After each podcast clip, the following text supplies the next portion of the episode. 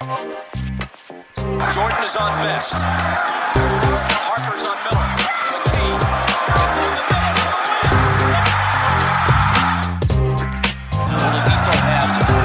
Has it. Here's a long three by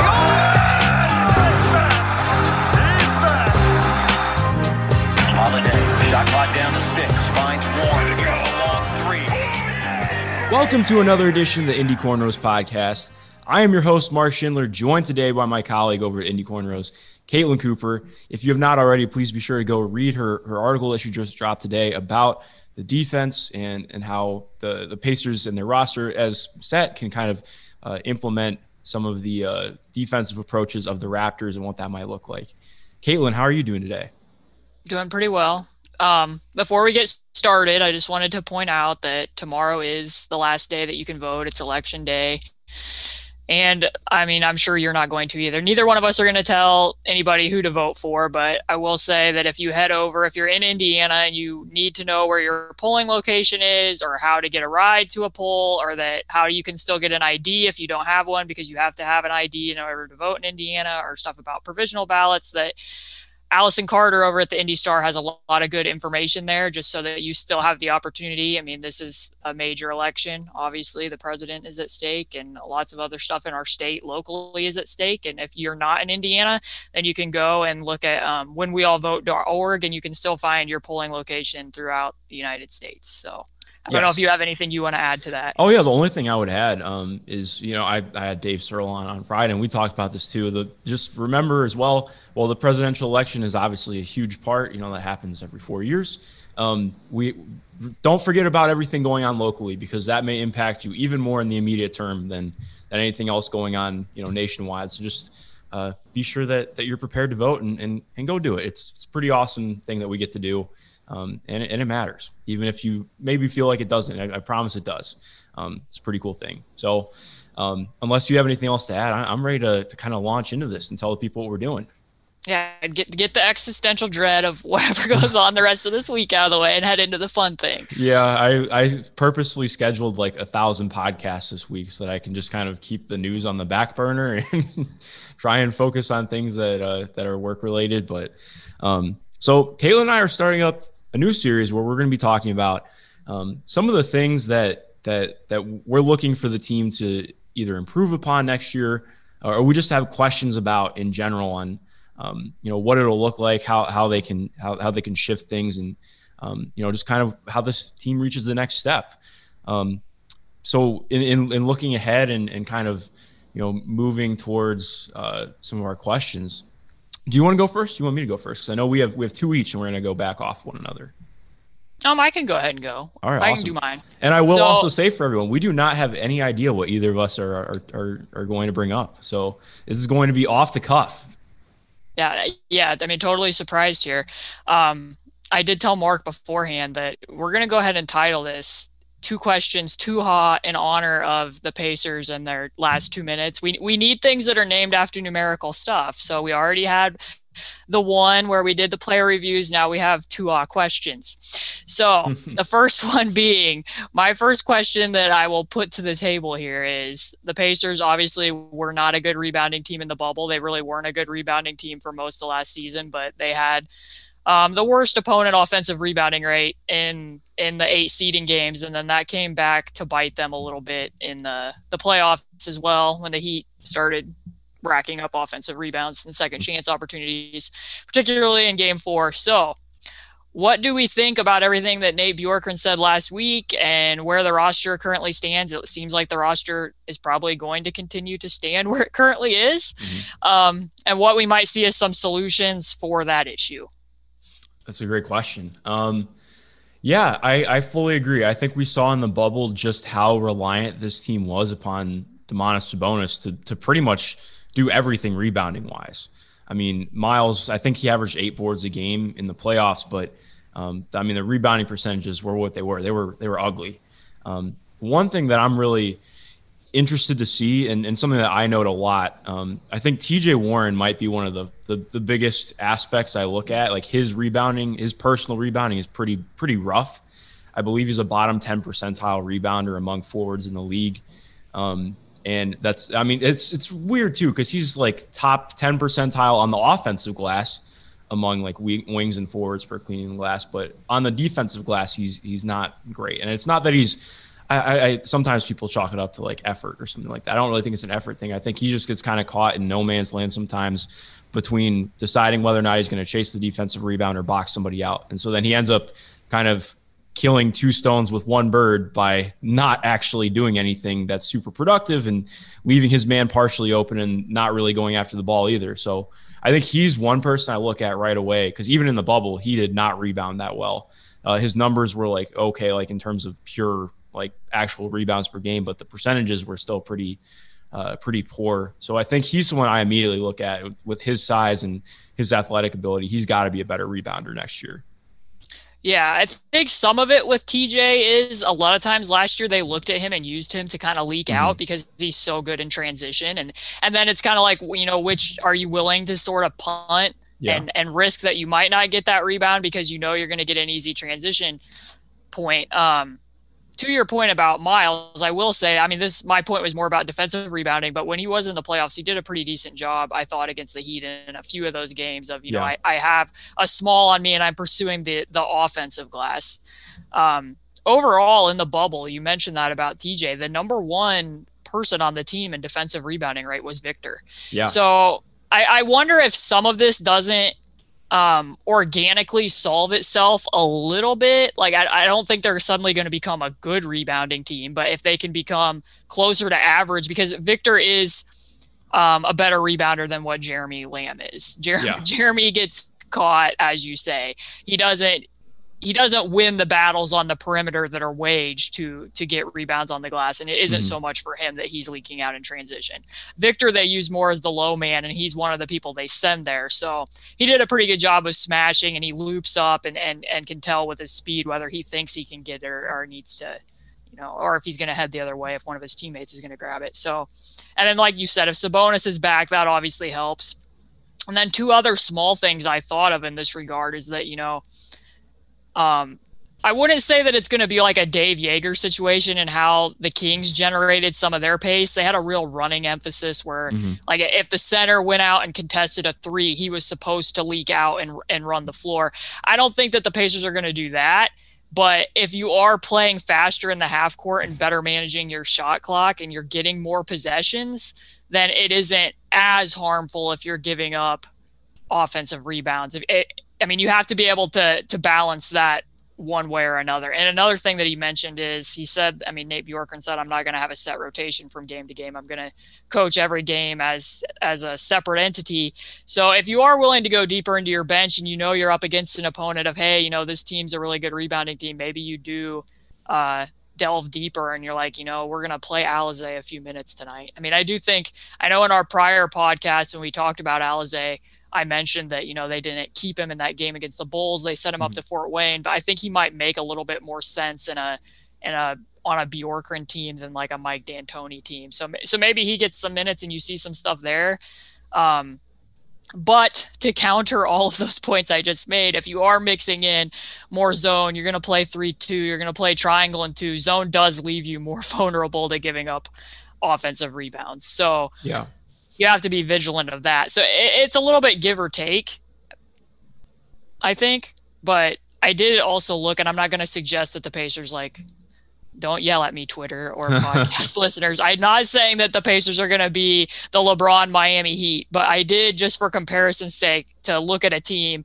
The Heat in the 2012 season was a very bad defensive rebounding team. They were like 29th in second chance points, 28th in opponent offensive rebounding rate, 26th in defensive rebounding rate. And the real telltale for them is they could give up all of that as long as they force turnovers at a different rate and they exchange threes for twos. So, like I said, if you're generating a little bit more pace and you're emphasizing the three point line a little bit more, you can get away with some of that dicey math more than you could last year when the Pacers, you know, were dead last in three point attempts and were playing at a very sluggish rate. So, some of it might organically solve itself and some of the things that they're trying to implement might exacerbate some of it. So we will see. Yeah definitely. I think the last thing i would hit on with that it kind of comes down a little bit to what the team identity is. You know i think you look at um, some of the late 90s teams obviously i mean they were predominantly uh, half court offenses uh, that that focused on on controlling the glass, playing a little bit slower, and slogging through every possession, which is a crude way to put it. I remember I talked to Chris Herring on a podcast about this when we talked about the Knicks and Pacers rivalry, and um, I remember like always thinking, oh, '90s basketball was gross because there was just a ton of um, nasty offense, but really like the stuff that Larry Brown did with the offense was kind of beautiful. Like, I mean, just tons of screens to get Reggie open because they had so little to work with offensively to, uh, other than Reggie. And so my point is like when you look at this team in the in terms of rebounding, like like you're mentioning with with leaking out in transition and and, and getting out on the run. Um, it just depends on what the team's identity is, and if you're caught in between two identities, I still I think that's worse than uh, not having something set that you're doing. And it, not I, I know Nate talked about um, you know, obviously being kind of fluid is the wrong way to put it, but you know, in a, in, in a sense, you know, like just kind of operating from game to game. But I think the biggest thing is just knowing what you're doing and selling out to do it and, and, and finding however that's going to happen because that's, um, it felt at times last year, especially when you look at a guy like Miles. Um, his role just seems so undefined, at least to him. Um, and I think that it, obviously he figured that out a little bit later in the year before the bubble. Um, but I think that's that's what I'm that's what I'm kind of looking at with rebounding. I know that doesn't exactly solve everything, um, but it's it's something to note in my opinion. Right, I, I think it too. It bears pointing out that like I don't really care which player it is that leads this team in rebounding. Yeah, like, I totally like, agree. Like if you're a good rebounding team and Miles is getting one rebound, I really like I just don't care because some of that could be a function of your I mean so much of your rebounding is a function of what type of defensive scheme you're playing and who's yeah. going to get those rebounds. So, I mean if they get better then I like I said I don't really care, but the fact is that like in the bubble they were bad and and and Victor was leading you in defensive rebounding rate. So, but yeah, so we will see. Yeah. Your yeah, question. So, your first yeah, of your oh, two. My first question. This is I'm trying to pick between the two. It's uh, it's exciting. I think so. They kind of feed into each other, but I'll start with uh, I'll start with the first one. So this team lacks a true you know one-on-one individual score and i mean you could look at a couple guys who i mean tj can isolate a little bit although his numbers actually aren't great in isolation uh, i mean obviously brogdon isolated a ton in the in the bubble as a function of the offense Victor used to be that guy to an extent. Um, and I think it's just interesting because you look at this team, and I, would argue they're really talented. You know, one through nine, one through ten, they have really good talent, and that's not even arguing. I mean, that's just true. They have really good talent, one through ten, um, but they really lack that kind of top individual scoring threat, which is a, a, lot of times what it comes down to in the playoffs. Um, obviously, you can look at a lot of different things historically, and and some of the best Pacers teams have been like this. You know, having um, just a really great one through 10. They, they thrive playing off of one another and having continuity.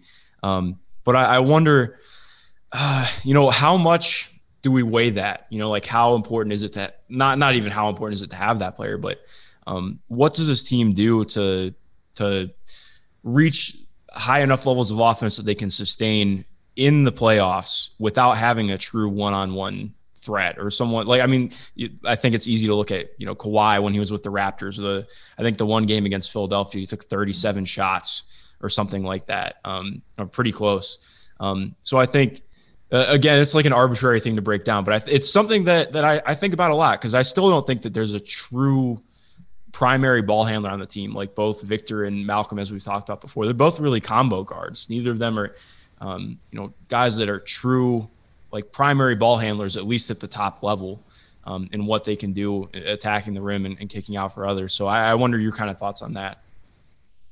No, yeah, I think that's a good point. Um, I think I would lean. I mean, it was kind of interesting when that whole presser happened because there was a lot of mm-hmm. emphasis on and on you know changing defenses and changing defenses frequently that I touched on today, and yeah. and it's it's like okay, and I get where they're coming from. Like I buy into all that. I think it's important to be able to show teams other looks, but you're also at a point where in game four, it wasn't like the Heat were were you know loading up points against the Pacers. They had yeah. Jimmy Butler playing with like one arm, could barely lift his arm above his head. They barely got to the line, and they shot pretty horrendously from three in that game, and the Pacers couldn't muster enough points to win. So, like to me, what I'm looking at is, yeah, like you, they were still a top six defensive team despite some of the the holes that they had, and I think it's important to be able to change and and be able to do different things. But you know, where are the points coming from? So. yeah, and Brogdon's numbers in isolation weren't bad in that series. Mhm. It just became very predictable as to what Yeah. they were what they were going to do, and there was reasons why it lent itself to that. Um, during the regular season, he his ISO numbers were pretty good, and obviously they had Sabonis who could uh, create stuff some in the post. Um, but yeah, this is part why I'm not too. I'm never going to be one who's too afraid of having uh, multiple ball handlers. Like Yeah. that that doesn't that doesn't concern me. Like a three guard lineup that that doesn't bother me. Like we sometimes we question like you know there's there's too many ball dominant players or you know and I use this in loose terms because sometimes the fit isn't great. But I mean, I mean, you look at OKC, and not that they got out of the first round, but their three guard lineup was beneficial to them. It was Yeah. beneficial to the Celtics that they had so many people that could do things off the dribble.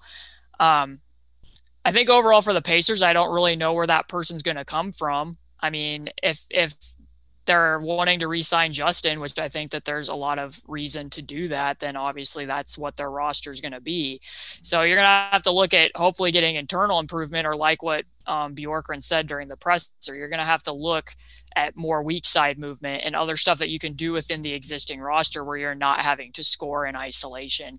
Um, like we said a lot of times, like even just against a switch, there's other stuff you can run against switches that are within plays, like slipping a flare screen or Mhm. slipping other run your same sets. You just run them differently, and there just wasn't a lot of that type of planning last year. But I see your overall point that I don't really know who the person that you can point to on the roster and say, yeah, that guy is going to be, you know, a significantly better one-on-one player. Like, I mean, Aaron has some of that in his arsenal. I mean, we saw him square up LeBron and go to the basket. yeah. Um, you, you can look at Malcolm. I mean, even Victor in his second season before he got hurt, those numbers had dipped quite a bit from Yeah. what I mean. He was scoring about one close to one point, I believe, per 100 during his All Star season in ISO, which is really good. And then that had dropped closer to I think like 0.7 when I wrote something about that. So yeah, I mean, they don't really have a hero to play hero ball with at a high level. Yeah, yeah, I agree, and I think like it, it's just it, it brings up a lot because I I mean you know I just in, in our talking about obviously we don't think that this team is going to be a championship team anytime soon, you know, but I do think that they're the bones in place for them to be a second or or maybe even conference finals team. Like I think that's doable with this team. They have the talent that it could happen in two or three years.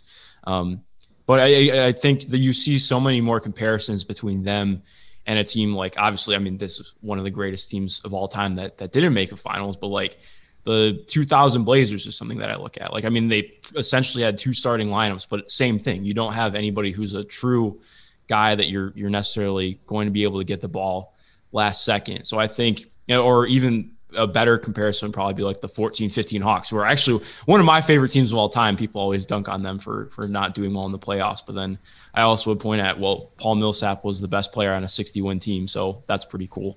Um, but yeah, I, I, don't know. There's there's a lot of questions in it, and I think if if you're cool with it, we could actually go into my second question because it kind of feeds right off of that. Oh, that's fine.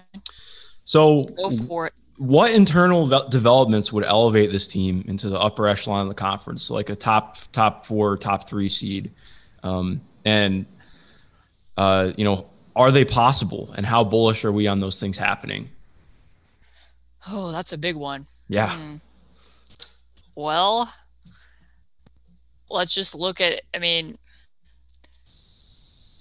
I think some of it's just going to start with with the blueprint. I mean, I, I I hesitate to say how much emphasis should be put on coaching, but in this Mhm. case, like if you're not going to change your roster, then it kind of needs to come from the coaching. Like if you're going to run back mostly the same people, I mean, you can obviously hope that Victor's closer to being himself, but I think certainly if you look at the front court, um, if you get Miles and he's somebody that you're emphasizing more at the three point line and he's actually hitting those shots at a greater clip. Um, I know, I mean, he hasn't shot so far in his career, he shot at 36% for one season. He lifted his attempts this year and that number dipped closer to 34%. We've talked about it before, but how much is a defense paying attention to him when he isn't shooting the ball? And then is, is it worth it for him to be to be running offense through him when Sabonis is on the floor? Those types of things. Like if he could establish himself as a, high, a higher volume three point threat and somebody who could hit from the corners at a high rate, that changes stuff for them the same way if, you know, Sabonis becomes just more of a willing shooter in general, that mm. opens up the game for him. I think it would open up a lot of stuff if and Bjorkgren touched on this using multiple ball handlers, but just mixing up the screening combinations. I've talked about that, that before, but in Sabonis's case, like if he if he starts putting the ball on the floor more and being able to use, you know, a, a, fake handoff or he can be the ball handler in sets, that gives you more diversity of the types of things that you can run. And I think for TJ Warren, one thing that I would point out is his playmaking. Like we saw that he can run and do things on ball, but if he can develop into a little bit more of a passer, and I'm not saying that I need him to like be able to shift the, the pieces on the floor, or be able to manipulate the corners or something like that. Like I'm not asking for that. But if he can hit the open man, if he draws an extra defender, that opens up more for them too. So I, I kind of look at those three, I think, a little bit more. I know Brogdon touched on his jump interview the other day, something that we've all kind of pointed out many times that if he's going to be the point guard and the primary ball handler, he's been working on being able to get an off the dribble three more consistently, be able to mm-hmm. create his own shot, the three. That makes a difference for him and Victor if he if he can hit that as a somewhat consistent threat because then Victor's not going to see as much attention at the nail if he's a threat to be able to do that himself off the ball as well. So I look at those guys mainly. Who do you look at? Yeah, no, I think that's a, a great point. I think one of the guys I look at is Aaron Holiday um, because, I mean, obviously Jeremy, uh, where I, am not entirely sure how much his injury is going to affect him. He, he didn't have right. a game super predicated on athleticism, but still is a massive injury. Um, and it, he was kind of looked at the guy who was going to be the real uh, the real six man on the team. And I think you look at Aaron, it, he has the qualities to be maybe I don't want to say more impactful because that's a little bit reductive, but I mean, just in the fact that he's going to be, a, he's already a better playmaker than Jeremy. He can do a little bit more off the dribble for himself and creating for his teammates and running pick and roll. So I think if Aaron can develop into kind of like, I don't want to say a super six man, but in a way, like maybe a little bit of what Dennis Schroeder did this year, becoming somebody who can close games, um, being somebody who really is just kind of a starting caliber player, but is is playing off the bench and and and can suffice in those minutes and just gets hot. I mean, we've seen what he can do when he is hot. I mean, I still I always go back to that stretch in December when Malcolm was out and he was running the offense and he was incredibly efficient. He looked really good. Um, I think there's so much there with Aaron, and again, he's not even that young of a young player, uh, but he's still. I mean, I think he grew a lot this year, especially in the bubble, and I think that's there for him. But it just depends how things shake out, and a lot too on. Um, I don't want to say it's a crutch to use TJ McConnell because TJ McConnell's a really good player, but I think you get what I'm saying. Like um, how willing is Nate Bjorkgren going to be to maybe cede some of TJ McConnell's minutes to Aaron Holiday and, and, giving Aaron Holiday the chance to to get out and and and be the first point guard off the bench? Um, because I think you know at, once things shook out towards the end of the pre-hiatus season, Aaron was the second guy off the bench behind TJ and was hardly getting playing time with with Victor and Malcolm both back in the lineup. So I think if he can develop his his his dribble a little bit more and improving getting to the rim, maybe drawing some free throws. He could become that guy who um who really is able to kind of bolster the second unit and also come in and just provide some instant offense, which the team des- definitely would could could use. Yeah, and I think I mean not to contradict things that I said a question ago, but I think that, that some in some respects that's where some of the defensive adaptability would help a player like that because we saw in the playoffs that you know he is an undersized combo guard like that's his reality so yeah um, the Heat got him against switches. He got into early foul trouble in almost every one of those games. He was fouling Jae Crowder because they were purposely hunting that and he was scrapping and clawing and, and not that I mean he was giving out effort. He's just going to get overwhelmed in those Yeah, exactly. So if you can implement some different schemes and and and shield some of that, I think he becomes more playable than what we saw in that series. I mean, obviously the best ability is availability and he's not going to be super available if he's getting, you know, two fouls within the first couple minutes of the first quarter. So I mean, I, I think that that could help him but like as you say, I mean, we both touched on that too. I think most people would agree. I think TJ McConnell did a lot of good things for the Pacers last year, and for the most part, they didn't have to make a major choice between the two of them because mm-hmm. unfortunately, somebody was almost always injured.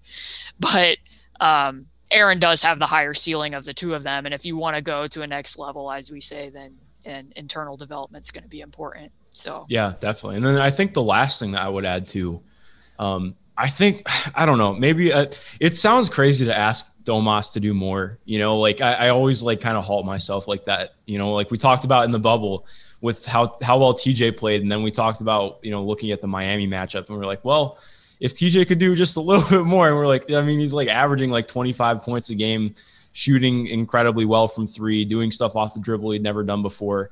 Um, but again, the team still needs it, and I think I look at Domas, and as good of an like great of an offensive player as he is, I think something that that that I look at a lot and think about is him becoming a more assertive uh, scorer himself you know, because he's really good as obviously incredible role man, great screen setter, um, can shoot pretty pretty darn well from mid range. Uh, but uh, like you mentioned earlier, becoming a more willing shooter from three would would of course help the team.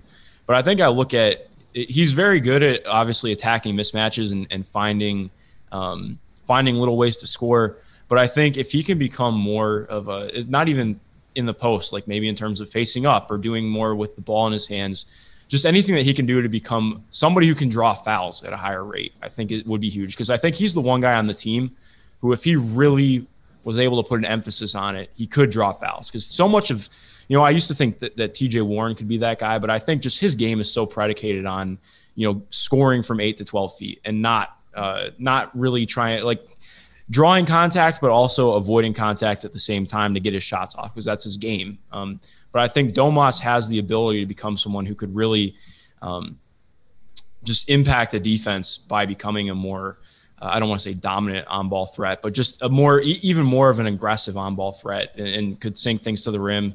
Uh, obviously, he's capable of kicking things out and, and getting the ball moving. But um, if he could do that, that that would be phenomenal. And I, I know we talked about um, will he ever be an all star again? And I think that's where it is for me. If he can become that more um, like a, a, more dominant on ball threat. God, I hate saying the word dominant. It sounds like I'm about to say alpha male right after that, and I hate it. But um, you, you get what I'm saying. But I, I think that's that's kind of w- when I look at the cards for for how this team could really improve. Um, that's that's one of the first things I think about. Right. I, I, think you could see some of that because obviously Toronto ran inverted pick and roll for mm-hmm. Pascal mm-hmm. Siakam as a means to to shed rim protectors at times. I mean, I touched on some of this in the Chris Finch article I wrote about the benefits of, you know, bucking analytics or at least what the conventional view of what analytics are that if you have Sabonis out on the perimeter and he has the ball in his hands and he's occupying that defender, then you're opening up shots for theoretically better shooters and and and cutters to the basket versus you know if he and, and I want to tread carefully because obviously anybody would be better adding an additional skill to their game. He would yeah. be a better player if he could shoot the three, but there's other ways to get around that where you might actually be getting better shots. And something I look at, it'd be interesting to look at what Jokic's numbers are because in theory, like I would venture a guess that the Nuggets are a better team when he's getting 10 assists versus when he's scoring 30 points. Like, yeah, I think that's true. Uh, I like, remember I, Adam Mares has definitely talked about that on the DNVR podcast before. So I, like, I'm pretty yeah, I mean, I, I just think that if Sabonis, if, if he's making plays for your team and getting shots to other shooters and, and passing people open, plus that's a good indicator. I mean, if assists aren't always a perfect measure in general, mm-hmm. but like if in order to get an assist, somebody had to make a shot. So if you looked at that stat and saw like, oh, he's averaging six assists a game, the Pacers are probably a better team if that's happening versus if his if his individual scoring inches up. But um, this actually blends right into my next question, and I apologize. Pacer Nation for what I'm about to ask, Uh-oh. but it, it has to be asked. Um, just based on I listened to pretty much I think I've caught up on all of the interviews that Bjorkgren's done, mm-hmm. and I am just very confused about exactly how they plan on managing the Turner and Sabonis minutes, whether they're together or apart. Because just using some of the context clues here. For one, I just want to bring this up that I know that he was directly asked about Ibaka and Gasol. Like that wasn't something that he just brought up himself they were asked like do you think that this can work because of what happened with Ibaka and Gasol in Toronto, and he said, "Well, certainly, like this is something that's important in the playoffs." I actually have his direct quote. He says they asked him if he if he thought that they could play together, and and looked at stuff that Ibaka and Gasol had done, and Bjorkgren said, "You sure can." And where that benefits the most is in the playoffs. When you get to the playoffs, you have to be able to play small, you have to be able to play big, you have to be able to mix things up. The best examples of doing that or the best example of getting better at that is during the regular season. As in, if you play them together during the regular season, then you're going to be prepared if you need to play that wrinkle during the playoffs. So my only issue with that is, is that I like eh, pretty much everything Bjorkgren said. Like I agree from with from a general standpoint, but like we need to not act like Ibaka and Gasol are really comparable in this situation because the Raptors were not playing them together. Like barely at all. They averaged like like let's exclude even this season because I think we can all agree that Marcus Gasol took somewhat of a step back. Like yeah. considering playing overseas, you know, whatnot. But even in 2018-19 when they went to the title they played 31 minutes together after gasol was traded there. They averaged 4 5.7 per game in the playoffs. 70% of those were against the sixers for matchup reasons. So as bjorkgren says like this is important in the playoffs. Sometimes you need to be able to play big. I agree with that. Clearly like the lakers there was instances where it really benefited them to have uh, you know, Dwight Howard to guard Jokic some of the time, so Anthony mm-hmm. Davis didn't have to. But you know, by the end of the time that they played the Heat, hmm, they were a lot better when they just played Anthony Davis at the five. But um, yeah, and so if you even just look at what the Pacers did the years before Sabonis was a starter, the two of them played 429 minutes together when Sabonis was coming off the bench in 2018-19. That's like 300 more minutes than Ibaka and Gasol played during the 2018-19 season. So like where are all these minutes coming from? And people are like, "Well, I think that they're going to stagger them out more." Turner and and Sabonis already averaged more minutes apart last year than they did together. Like solo Miles was uh, 9.6 minutes. Solo Sabonis is 14.7. So that's 24 minutes per game that they averaged playing the five by themselves versus together they averaged 19.8. So if you're staggering that even more, then that means each of them are playing less minutes because there's going to be fewer minutes to go around at the five. So are you really going to sell two guys that are on extension? Sabonis just coming off an all star season on, hey, you know, we, we want to play you more separately. So you're going to have to accept playing less because, I mean, later on in another interview Bjorkgren gave, he said, you're going to see them be very active together at whether they're out there together at times or one at a time.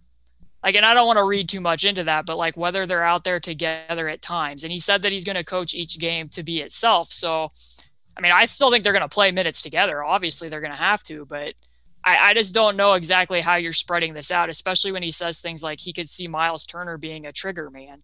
Like, we haven't seen that yet. It would be great if Miles could add that to his game, but you're not going to use Miles Turner as a trigger man if your vision is to be playing he and Sabonis a lot of minutes together. Like Miles being used as a trigger man is only going to happen if Sabonis is on the bench. So I, I turn the table to you. How do you see these minutes shaking out? That's a great point. Um, I think I, have thought a lot about that too. You know, uh, uh because he obviously, like you mentioned, he said that that they they looking at staggering and and playing them separately. I think the first thing I think Gasol and Ibaka are so different from Miles and Domas. Like you could see shades of it. Like Gasol can do some similar things in terms of like a post hub, um, but he he shoots a lot more. Obviously, um, does a lot less at the rim. Like uh, I think that's part of what impacted Mike Conley a ton this year. I mean, Rudy Gobert is strictly a rim roller. Uh, he spent his entire career playing with Marc Gasol, who was like very seldom a rim roller. Um, and then you look at Ibaka. Ibaka is a much more willing and much better three point shooter, frankly, than Miles is. So I think like the idealized version of Miles maybe could be Serge Ibaka. Like it sounds nice, but again, also Ibaka is like incredibly more fluid of an athlete than, than Miles is. Um, but I, Miles is definitely a better defender at this point. Um, but I think it's just so weird to compare the two, and uh, it's it's funny, like you mentioned about the staggering, because the whole point is that these guys can't really like of course you can stagger them some minutes so that you don't really have to play a backup center too much or pay a backup center too much but the point is when you have 35 million dollars yes. committed in salary to two guys you cannot stagger them Uh, you cannot stagger them in a playoff series if they're not closing games together then what are we doing Like I think that's it's a complete mismanagement of money, and that's not to throw like Kevin Pritchard or, or Nate Bjorkgren under the bus, but I think like at some point you have to look at it and say, okay, this is we're misusing what we have. We can't make it fit, and we have to find something else to do because.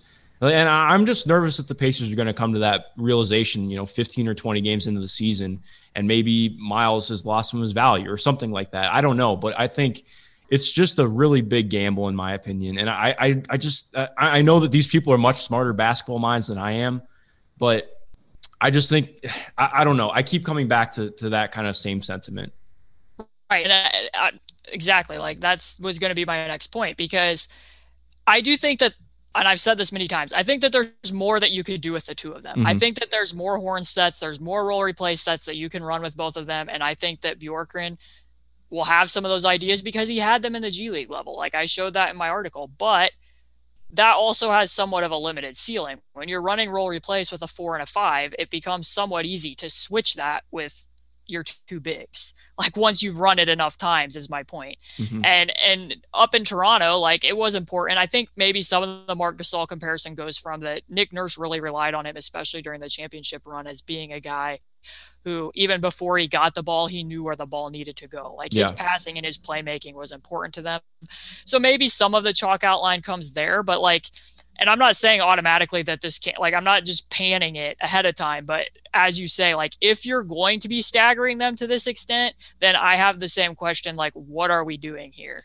like because you can't be play, paying each of them almost 20 million dollars a piece if they if you can't be playing them like a significant portion of minutes together. Because, I mean, by comparison, like he was asked about Victor and and and Malcolm, like do you see them playing a lot together? Do you see, you know, making sure that one of them's always on the floor at the same time? And he's like, oh, absolutely, they'll be out there together because they're both so dynamic and whatever. Like it wasn't so much well when they're out there together at times, or you know what yeah. I mean, like just a little bit of nuance there, which is to say nothing of something that we haven't even brought up in this conversation is if if you're staggering them more, then you've kind of wasted last year's draft pick.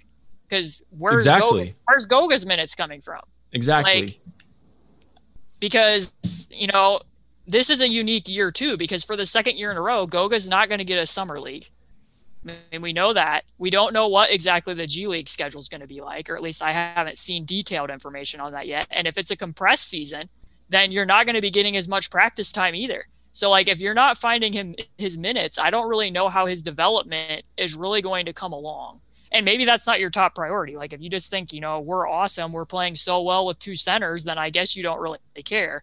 But and what you also say about what would happen to one or the other of there's trade value i think is this is like a unique moment in time too where there's so few teams that have cap space that if teams want to get better they need to do it via trade so does that you know help what the pacers situation is if they want to move a big or is the trade value ever probably going to be as high as it is right now especially when teams like i don't really agree with this standpoint but you do see some arguments out there of like well we need to play bigger to match up with the lakers like I don't know that the trade value would ever be that high. And obviously, in today's article, I did pose some serious questions about the viability of switching some of these defenses with a 3-2 zone or a triangle and two and having two bigs on the floor and how much teams are going to go after the corners because we already saw that last year when the Pacers were trying to play 3-2.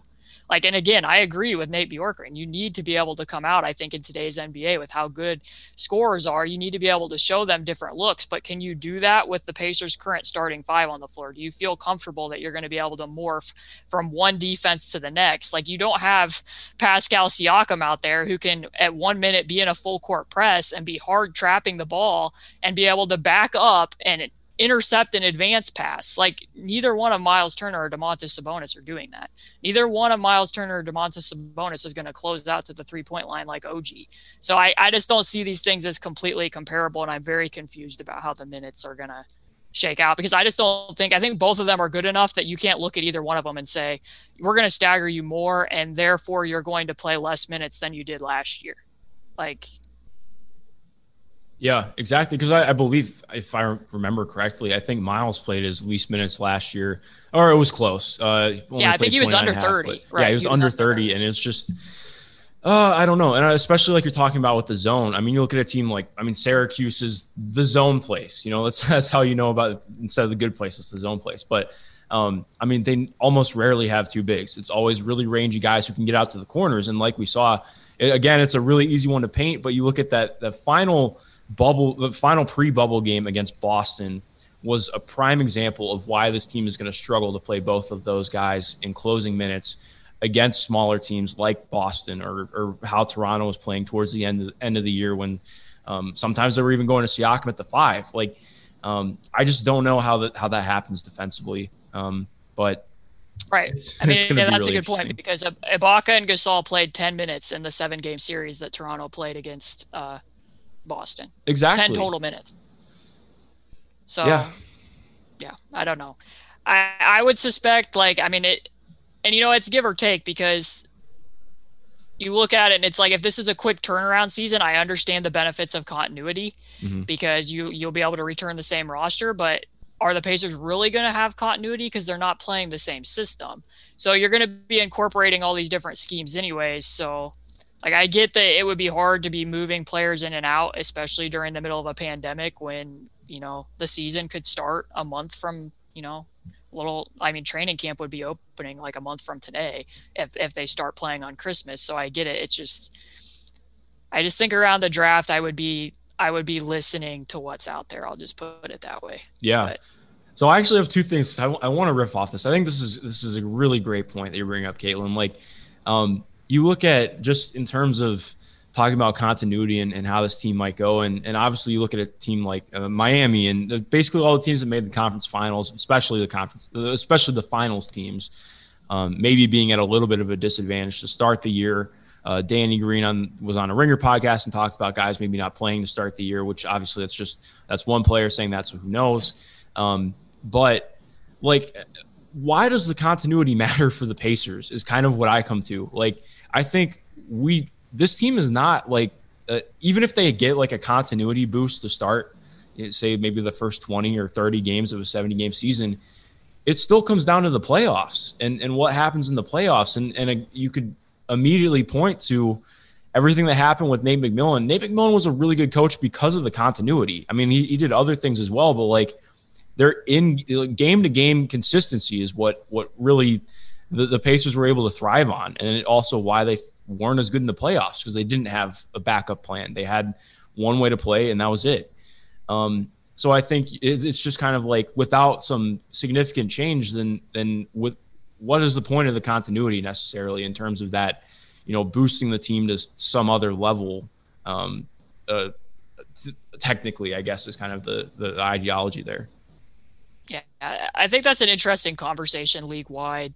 Like what, how teams are going to see that. Like, you know, I would suspect that like Denver will return most of their same mm-hmm. roster because um, I mean their window is is pretty wide open with how yeah. young their, their, team is. So like I don't think they're going to do something crazy and be like, oh, you know, let's trade Michael Porter Jr. this summer and and and take a big swing. I think that they're going to buy into that development. So, you know, a team like that, maybe they can build off of what they just did and and they're going to be mostly doing the same types of things. Maybe they you know, filter in some more schemes for like a Michael Porter Jr. to actually have sets that are run for him. But yeah, I mean, overall, most of these teams are going to have continuity when you think about it because yeah. barely anybody has cap space. So, like, is there that much of an advantage to be gained from that? I think that that's an interesting point. Did you ask both? You asked both of your questions, correct? Yes, I did.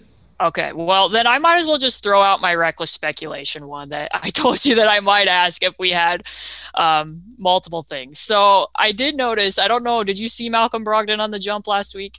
I did not. I know he was on there, but I did not see it. Yeah, so he talked about like some union stuff and then how he wanted to work on like off the dribble threes, and it was a it was a good interview. But um, he also mentioned in there that he had had lunch with Nate Bjorkgren in Atlanta and the way that this was phrased, like here I'm getting out my big magnifying glass, but he said when he was talking about having lunch with him, he said that Nate Bjorkgren was in Atlanta and we had lunch.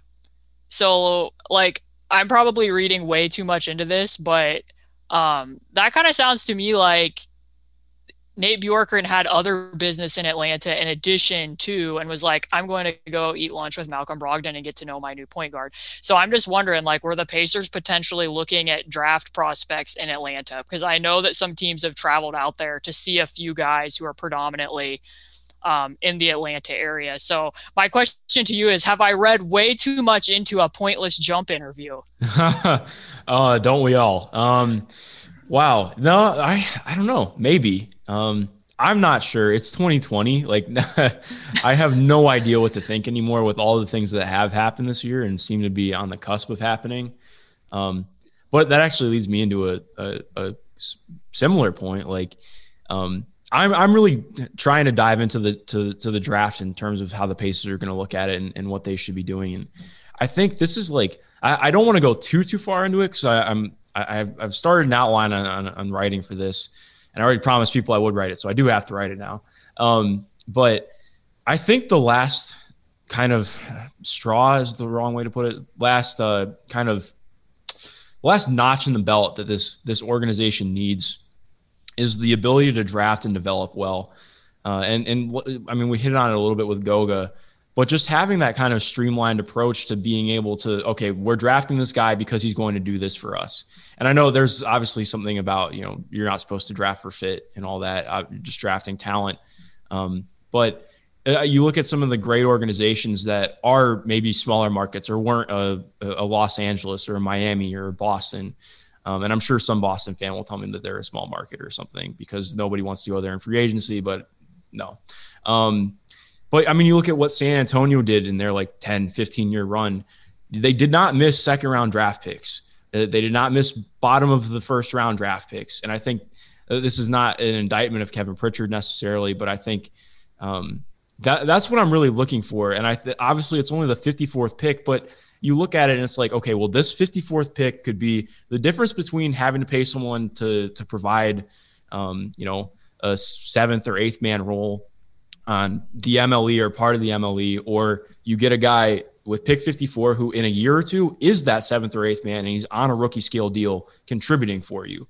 And I think that's that's what really separates the Pacers from being an A class organization um, in terms of being competitive every year because they're, they're great at bringing in um, you know, great at making trades that benefit the team, uh, great at really finding personnel who fit the roster. But uh, until it happens through the draft, I just don't know necessarily where the Pacers are going uh, with their future. Yeah, yeah, I think that the draft has been, you know, it was. I will say this: it was a little bit painful when I wrote the Raptors article watching OG. uh, of course. Um, that He's obviously so there's other teams that um you know, somewhat it's like it feels a little bit uh, piling on to look at like, oh, the Pacers took TJ Leaf and they could have taken OG. Well, there were other teams that could have taken him as well. But mm-hmm. um, yeah, I mean, I think that your point is sound. And I do wonder in like this current climate with the draft in general, like how does a team like the Pacers who do, don't even have a first round pick are like, are they getting meetings with any like like let's just this is completely hypothetical again podcast listeners. Like i don't have any sources on this. I'm just riffing You're about to find yourself on a clutch points uh clutch points graphic exactly. Um but like speaking of that like are the pacers going to be able to get like let's pretend on draft night that they are interested in moving one of the bigs or Victor or you know something comes something happens that just blows them away and they manage to get a first round draft pick in return of some sort of package. Like would they have gotten sit downs with any of the potential first round picks as a team that doesn't have one? Like what types of players are they getting meetings with because obviously there's a limit in how many prospects you can meet.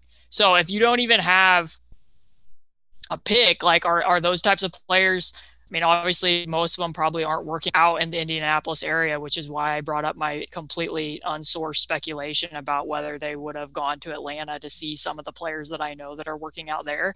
Like, are they getting in the room with those guys? Like, obviously, the value of scouting and film study. This is the longest any team's had to to review all of that, but it just feels like it would be even harder for the Pacers this year if that's something that they got in a package to make a pick.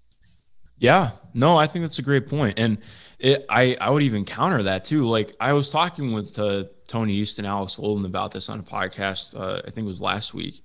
Um, I kind of I, I don't know. I mean, I guess it depends, you know, kind of who who you're picking or or, or what you're doing and the state of the team. But I, I, you know I see a lot of ideas get thrown around about this team trading for like the number two pick.